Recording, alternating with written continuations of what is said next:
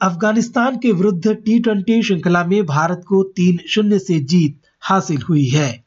बुधवार को बेंगलुरु में खेला गया श्रृंखला का तीसरा और अंतिम मुकाबला बेहद ही रोमांचक साबित हुआ। इस मुकाबले में पहले बल्लेबाजी करते हुए भारत ने चार विकेट पर 212 रन बनाए थे।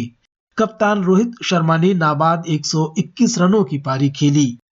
रिंकू सिंह ने भी टीम के लिए उपयोगी उनहत्तर रन बनाए।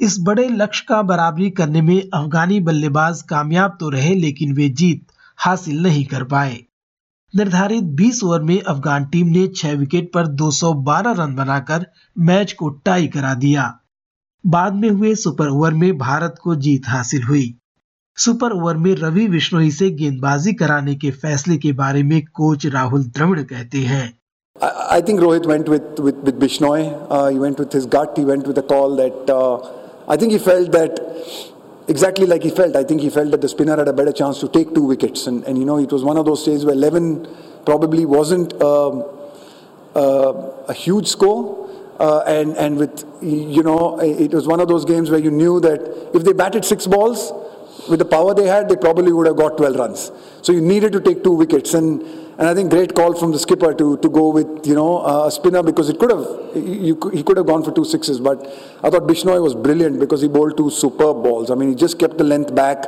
He pulled the length back. Uh, if, if the length had gone slightly fuller, you know, the way they were batting probably would have, on the small ground, it would have gone for six. But he was superb. He pulled the length back and, uh, and I think, uh, you know, a really good gut call from Rohit to, uh, to go for the wickets and be more positive and aggressive. श्रृंखला में तेज गेंदबाज अर्शदीप सिंह ने बढ़िया प्रदर्शन किया। अपने प्रदर्शन के बारे में बात करते हुए अर्शदीप कहते हैं।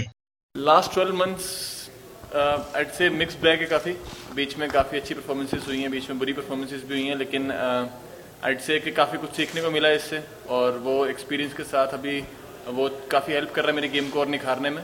एंड काफ़ी ग्रेटफुल हूँ, मेरे को एक्सपीरियंस मिल रहा है, मैं काफ़ी बैकिंग मिल रही है स्पोर्ट्स स्टाफ की तरफ़ से टीम की तरफ़ से एंड जब भी डिस्कशन करते हैं, कुछ नया सीखने को मिलता है एंड यही है कि आगे भी यही थोड़ा अप्स एंड डाउन थोड़ा कम करके जैसे मैं और न्यूट्रल कर सकूँ अपनी परफॉर्मेंसेस को एंड टीम के लिए अच्छे रिज़ल्ट ला पाऊँ। भारतीय महिला हॉकी टीम का पेरिस ओलंपिक में खेलने का सपना टूट गया है। ओलंपिक क्वालिफायर में तीसरे स्थान के लिए हुए मैच में जापान ने भारत को एक शून्य से पराजित कर दिया। शुक्रवार को रांची में खेले गए इस मुकाबले से पहले भारतीय महिला हॉकी टीम को सेमीफाइनल में जर्मनी के हाथों पराजय का सामना करना पड़ा था। 2016 के बाद यह पहली बार है जब महिला टीम ओलंपिक के लिए क्वालिफाई करने में नाकामयाब रही है। नई दिल्ली में खेली जा रही इंडिया ओपन बैडमिंटन प्रतियोगिता में एच एस प्रणय सेमीफाइनल में पहुँच गए हैं। आज अंतिम चार के मुकाबले में प्रणय को चीनी खिलाड़ी शी यूकी का सामना करना होगा। प्रतियोगिता के पुरुष युगल वर्ग में सात्विक साईराज रिंकी रेड्डी और चिराग शेट्टी की जोड़ी भी सेमीफाइनल में पहुँच गई है। आज होने वाले अंतिम चार के मुकाबले में भारतीय जोड़ी को सो वुई इक और आरोन चिया की मलेशियाई जोड़ी का सामना करना होगा। और अब बात एएफसी एशियन कप फुटबॉल प्रतियोगिता की, जहाँ भारत को लगातार दूसरी हार का सामना करना पड़ा है। अपने पहले मुकाबले में ऑस्ट्रेलिया के हाथों पराजय झेलने के बाद भारत उज्बेकिस्तान से भी हार गया है। गुरुवार को कतर में हुए मुकाबले में उज्बेकिस्तानी टीम ने भारतीय टीम को तीन शून्य से पराजित किया। ऑस्ट्रेलियाई ओपन टेनिस प्रतियोगिता में रोहन बोपन्ना पुरुष युगल के तीसरे दौर में पहुँच गए हैं। रोहन बोपन्ना और उनके ऑस्ट्रेलियाई जोड़ीदार मैथ्यू एप्टन की जोड़ी ने दूसरे दौर में जॉन मिलमैन और एडवर्ड विंटर की जोड़ी को पराजित किया। वहीं प्रतियोगिता में सुमित नागल का सफ़र खत्म हो गया है। पुरुष एकल के दूसरे दौर में चीनी खिलाड़ी जुन चेंग शांग ने सुमित को हराकर प्रतियोगिता से बाहर कर दिया।